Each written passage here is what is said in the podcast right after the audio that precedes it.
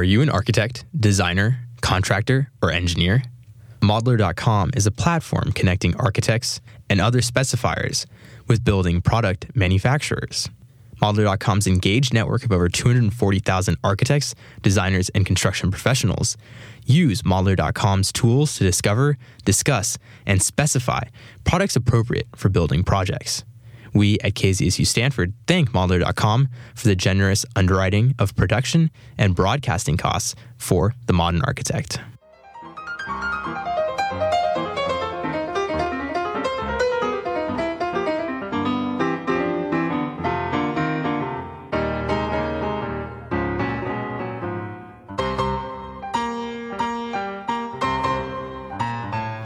KZSU, Stanford University's FM radio station, broadcasting across the Bay Area on 90.1 FM and across the world at kzsu.org. Thank you, Eris. For our guest today, uh, we'd like to welcome Ken Lowney, architect and founder of Lowney Architecture, a multidisciplinary practice headquartered in Oakland, California. They offer architectural design, interior design, and landscape architectural services. They've uh, they're quite engaged with clients and projects in the commercial, civic, academic, and housing sectors.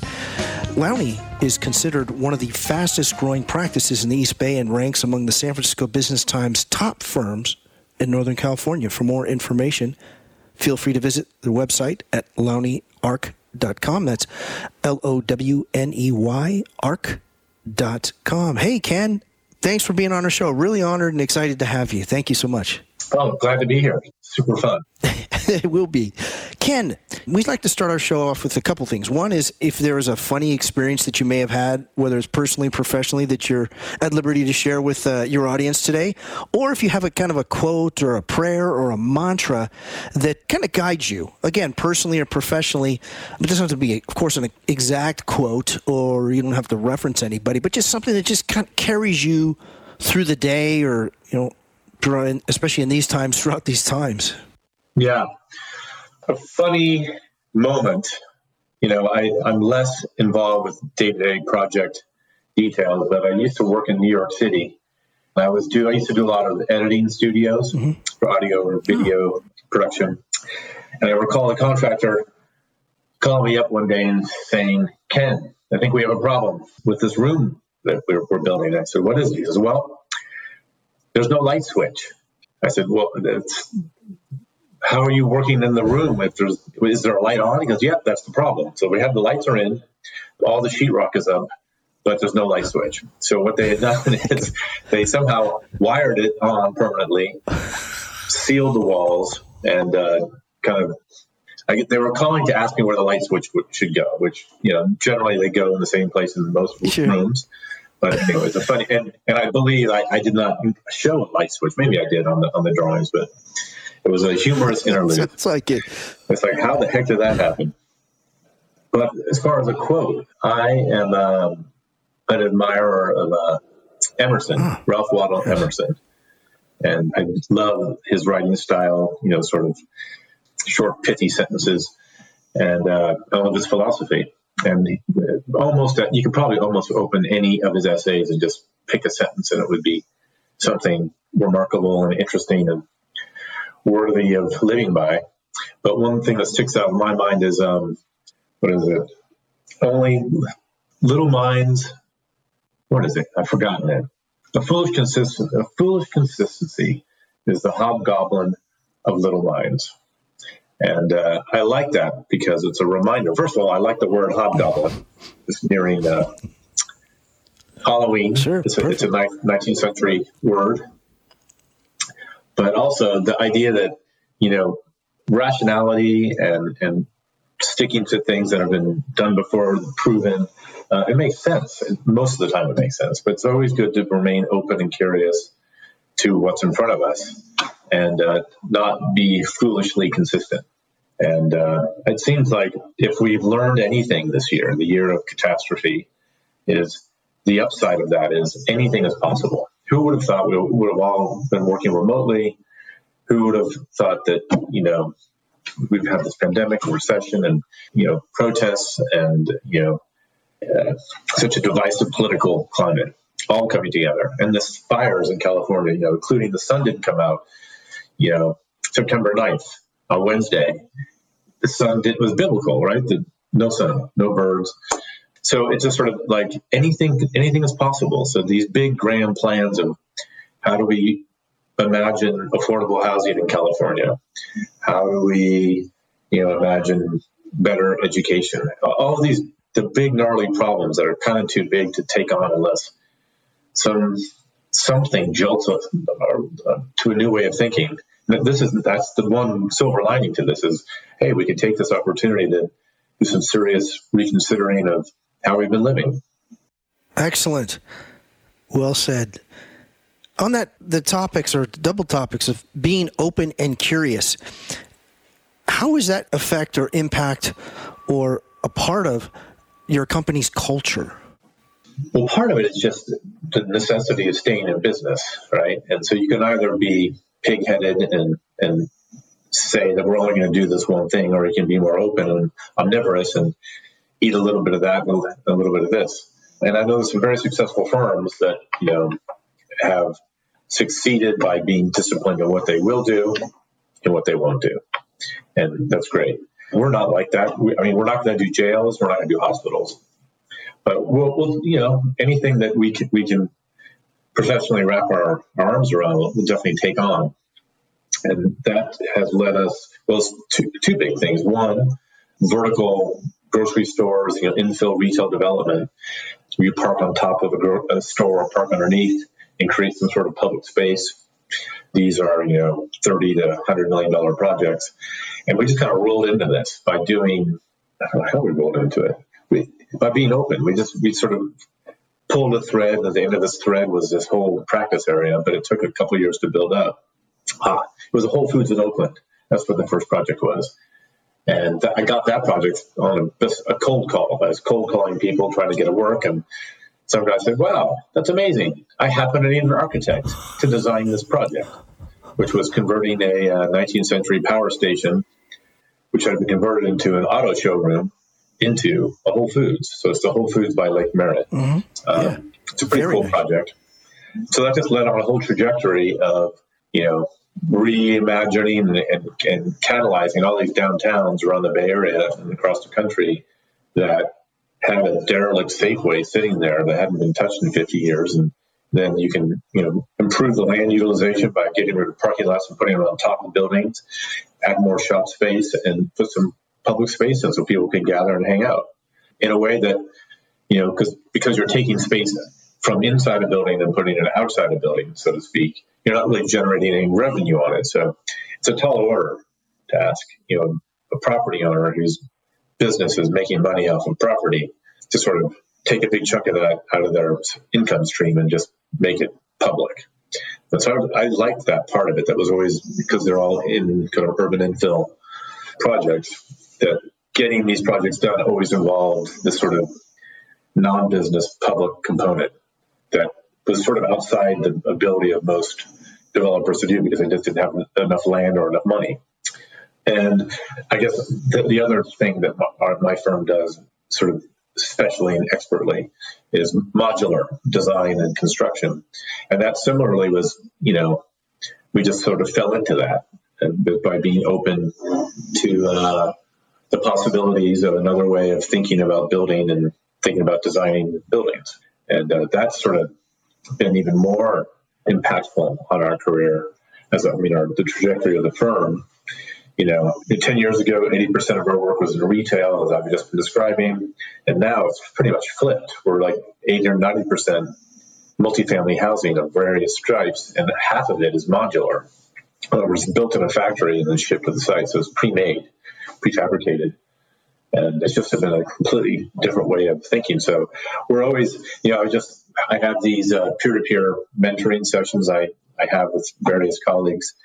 And I was just this uh, woman who runs Urban Planning Partners. We were just thinking, well, what's next? You know, if the state of California is going to go bankrupt because Trump's not, you know, re-upping his um, contributions from the federal level, there's all these cutbacks from the state, and how's that going to affect affordable housing? What does that mean for me? You know, what does that mean for the state? How, how do we house people? more importantly and broadly, but what does it mean for me, my practice? What do I do? What am I? What do I do with my employees? If there's, if that dries up, so you know, hmm, what do you do with an architecture firm that runs out of that part of work? I don't know if it will run out, but I'm just now thinking about that. What could, what does that mean? So I don't have an answer for that right now, but something will emerge. This is excellent. This is also the modern architect, KZSU Stanford, 90.1 FM. We're talking today with Ken Lowney, architect and founder of Lowney Architecture. For more information, feel free to visit website of lowneyarc.com. That's L O W N E Y arc.com. Ken, actually, that's a, a segue that I wanted to uh, ask you about is when you work with clients, are you also not just considering the design and the building of their structure, but also the future, as you said, the a, re, a revenue generating aspect and the business aspect for them as a client? For sure. I think that might be, I guess it's, you know, I worked for many years for Art Gensler, and he has that attitude, which he uh, now he's become a friend of mine. He sort of brought that client side view of things to me. And um, I've been a member of the Urban Land Institute, uh, you know, the product councils for many years, and most of the all the members are non-architects. They're they're developers, they're financiers, things like that. So I just I, I have the point of view of like what's the what is this thing for? Well, it's not to commission Lowney Architecture to design the masterpiece. It's we have a we have a goal. We have a, you know a business goal, social goal, a housing goal that needs to get accomplished. In addition to making a beautiful building that is safe and affordable. I don't know if I answered the question. I think I lost I lost track of my own mind. Yeah, I, I think a lot of people uh, aren't uh, as aware of that facet of the design process. Is it not just the building and the structure, but the building in, in effect being a part of your client's business and helping them to grow their business.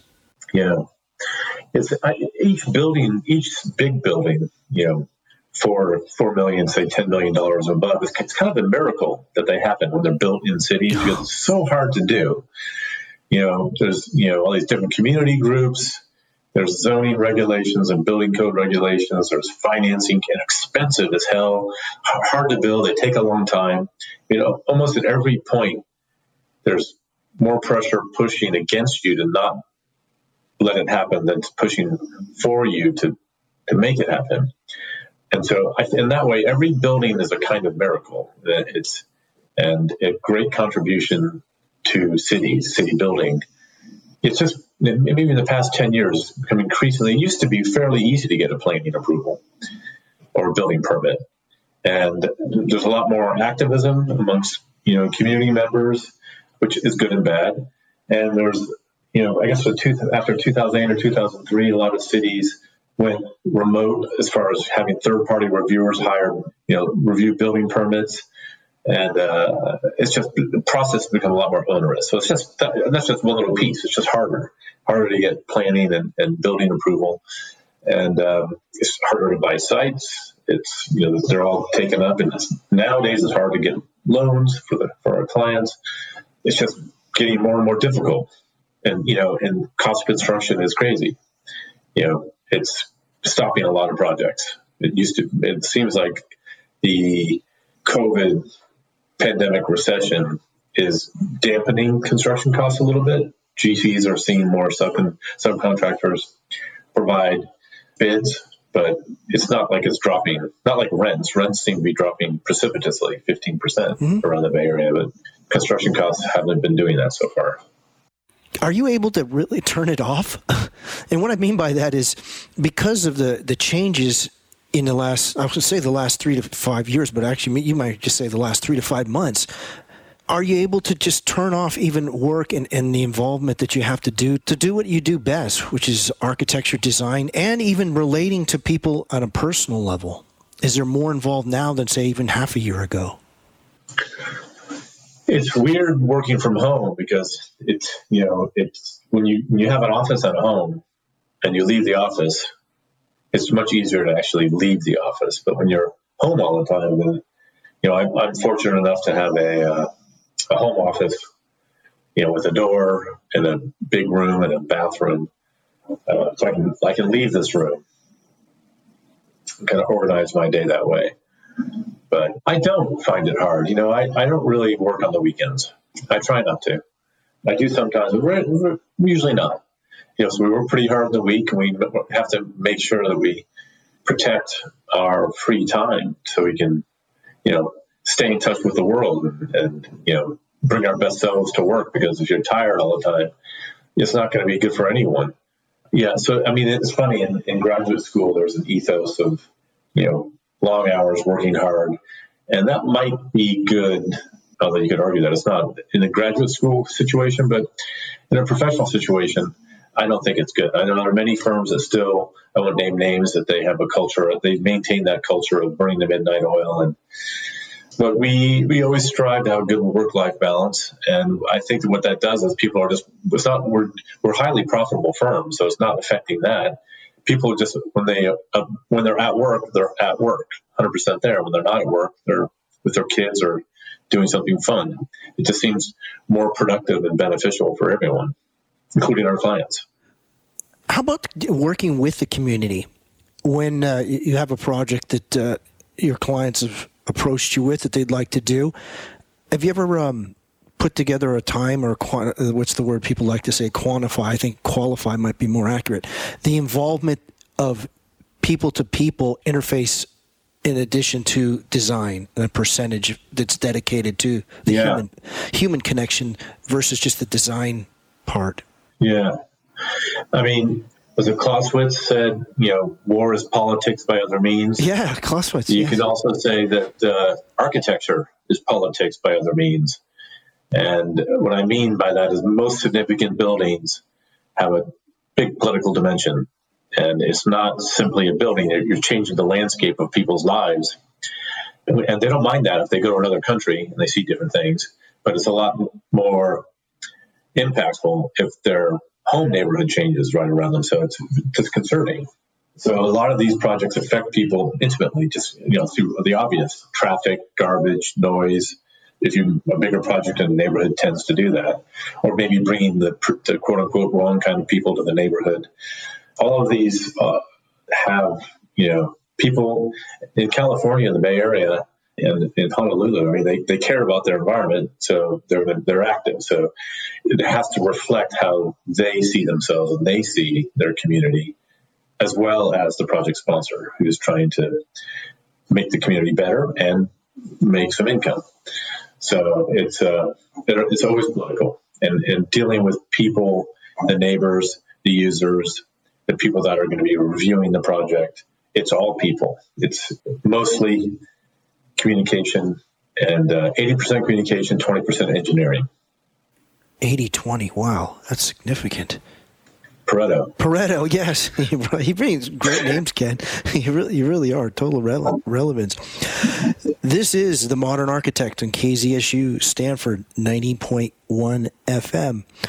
Our public service announcement today is the Alameda County Community for and I'm going to say their website is ACCFB. It's the Alameda County Community Food Bank. And for over 30 years, the Alameda County Food Bank has stood by their unwavering belief that food is a basic human right. They distribute millions of healthy meals every year and are at the forefront of new approaches to ending hunger and poverty. For more information, you can uh, reach them on their website at accfb.org. That's accfb.org. We're talking today with Ken Lowney, architect and founder of Lowney Architecture. For more information, feel free to visit the website at lowneyarc.com. That's lowneyarc.com. Ken, I want to circle back to that building is a miracle. And you're tasked with building that miracle. Is that just something in your DNA? Or just part of it is just, hey, it's your responsibility. I'm curious, and, and I'm sure our audience is curious. What makes you want to be the person responsible for helping to build that miracle? Oh, so it's interesting. Uh, I studied uh, philosophy as an undergrad, and um, I did it just because I thought it was. I love the world of ideas, and people would always ask me, "What am I going to do with a degree in philosophy?" So my answer was, "I'll be a lawyer." But when I, when I graduated, it came time to actually be a lawyer, and I looked more into what a lawyer does. Is you know, lawyers are like dentists, and there's there's a lot of them, but not very many happy lawyers and dentists, right? So I didn't want to do that, and I so I I, I just sort of you know I, I my father had always um, I had these you know coaches and sort of I don't know aptitude tests and things like this growing up. So what are you naturally good at? What are your skills? So I knew that I had an aptitude for architecture. Or, or I didn't know. I was told I did. Whether it was true or not remained to be seen. So I thought architecture is interesting eh, because it's such a general and wide. It's so large. I can never get to the bottom of it. I guess you could say the same thing about most professions, but I liked the idea of it being so public. It's a, I mean, there is an aesthetic, it's not art, but there's definitely an aesthetic component to it. And it's in the public's view and use. And so I like that public engagement. So it has a little bit of, so it involves like what the, there's fundamental questions that are involved in every building. You know, uh, let's say it's a multifamily project. What does it mean to dwell in this place? What does it mean to dwell with others in this place? How do you respect others? How do you have a good life in this place? How does, you know, this project enhance its location? How is it a good neighbor? So there's you know philosophical questions in every in every building in every project and i just i just liked the complexity of the issues that come to bear on it so there's technical ones you know just the engineering and and plumbing and and that stuff and acoustics and and the soft stuff of getting people behind it excited about what the project means and what it looks like is great. Sometimes you want a building to stand out and, and be a, a, real icon, and sometimes you want your building to be uh, more of a good citizen and fit into its context and support the larger neighborhood. Both are important. How about your? Uh, can you describe even the feeling of a project that um, a building may not be fully complete because it's always evolving in the end. But when you, you have a project and there is a completion, and you both, you and your clients and the people you work with, all look at each other. You know, this is kind of it for this one. We may move on to the next one. Can you describe the feeling of what that's like for you and the people you work with? Yeah. It's better than I thought it would have been when I didn't know what it would feel like. I remember in grad school a teacher telling me about how good it would feel to have that experience. And then so, and I didn't realize that I would be involved with such large projects that were so impactful to communities. But it's fantastic. It's really satisfying to see people, to see a project, to, you know, do a good project for our client, do a good project for the community, and keep going on that. And just personally, it's incredibly gratifying just to you know, in so my I have an office in Oakland and Honolulu. It's just great to be driving around either city and say, yeah, I did that. You know, when I say I did that, it's not Ken Lowney sitting drawing everything. I have a staff, 50 architects, and we're very collaborative, collegial, and they, you know, doing, you know, the lion's share of all that work. But I'm responsible for it, and it, it is fun. It's super fun. Like we, uh, you wonder because so much of the sometimes the cities just sort of become background like it's just sort of like mountains it's just they've always been there and they'll always be there and it's cool to participate in you know the, the creation of cities and it'll be for a couple more generations people will be you know living and working and playing around these buildings and these environments that's yeah, it's fun. It's really that's fun. great to hear. And uh, Ken, is there anything else you'd like to share with uh, your audience today that we may not have touched on. I'd love to hear it. I, I can go on for another hour if we had time, but uh, we're, we're, coming to the uh, close. But I'd really love to hear, you know, maybe some of your final thoughts, at least for this this episode with us, because. Uh, yeah, I, I would. Um, you know, we we have been doing the same thing for thousands of years. And when I say the same thing, we're thinking of buildings and building buildings, and you know, maybe since World War II, we've been thinking about prefabrication in all its dimensions. And nowadays, people are printing buildings and have smart panels. And I do a lot of modular buildings. And I, feel like one of the ways there's this, there's the zoning way to solve the problem. We need to get zoning out of the way so we can just get buildings approved. We need to come to terms with labor and make sure that we have an equitable settlement because the unions, I think, are not helping right now. I think they're making buildings too expensive, but we need to make sure that we take care of people that build our buildings. And we need to make faster, faster, better. And, you know, building, we literally have not changed much in how we think about buildings in hundreds of years. And we have to change that society's needs and cities' needs. And uh, I'm just hoping that in our lifetime, we keep trying to make things work and they just, they start and they stumble, they start and they stumble. And it's just a very conservative group of disciplines, you know, the building of buildings and creation of cities and the management and the financing and designing of these things is, you know, I guess there's so much at stake that you have to be conservative and careful, but we should use this moment to be more bold. And uh, because we're being, society is asking us to solve, you know, to doctors aren't going to solve this problem. Lawyers aren't going to solve this problem. We can solve this problem. We can be part of solving this problem. And now's the time to take that that up and push it because this, this opportunities like this don't happen that often where you can change how people think. You know, Scott Wiener is doing a great job at the state level of helping change the legal framework, how buildings get approved. And we need to be changing other parts of the whole all the different players and parts that come to making a building, including and maybe most particularly how buildings get designed and built. Ken, it's been a real honor, real honor, and a pleasure having you on the show. I hope you uh, you consider coming back again sometime soon. As a I'd love you. to. Thank you very much for oh, having absolutely. me. It was, really no, it was really terrific. You've been listening to The Modern Architect. I'm Tom Dioro. Our guest today has been Ken Lowney, architect and founder of Lowney Architecture, a multidisciplinary practice headquartered in Oakland, California, offering uh, architectural design, interior design, and landscape architectural services. They're engaged with clients and projects in the commercial, civic, academic, and housing sectors. Lowney Architecture is uh, considered one of the fastest growing practices in the East Bay and ranks among the San Francisco Business Times top firms in Northern California. You can find them on their website at lowneyarc.com. Again, that's lowneyarc.com.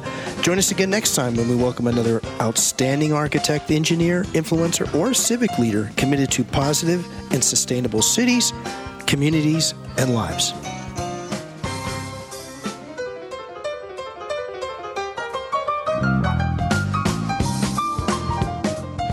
You an architect, designer, contractor, or engineer? Modlar.com is a platform connecting architects and other specifiers with building product manufacturers.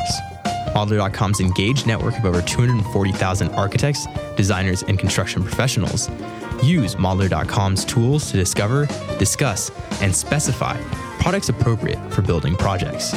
We at KZSU Stanford thank Modlar.com for the generous underwriting of production and broadcasting costs for The Modern Architect.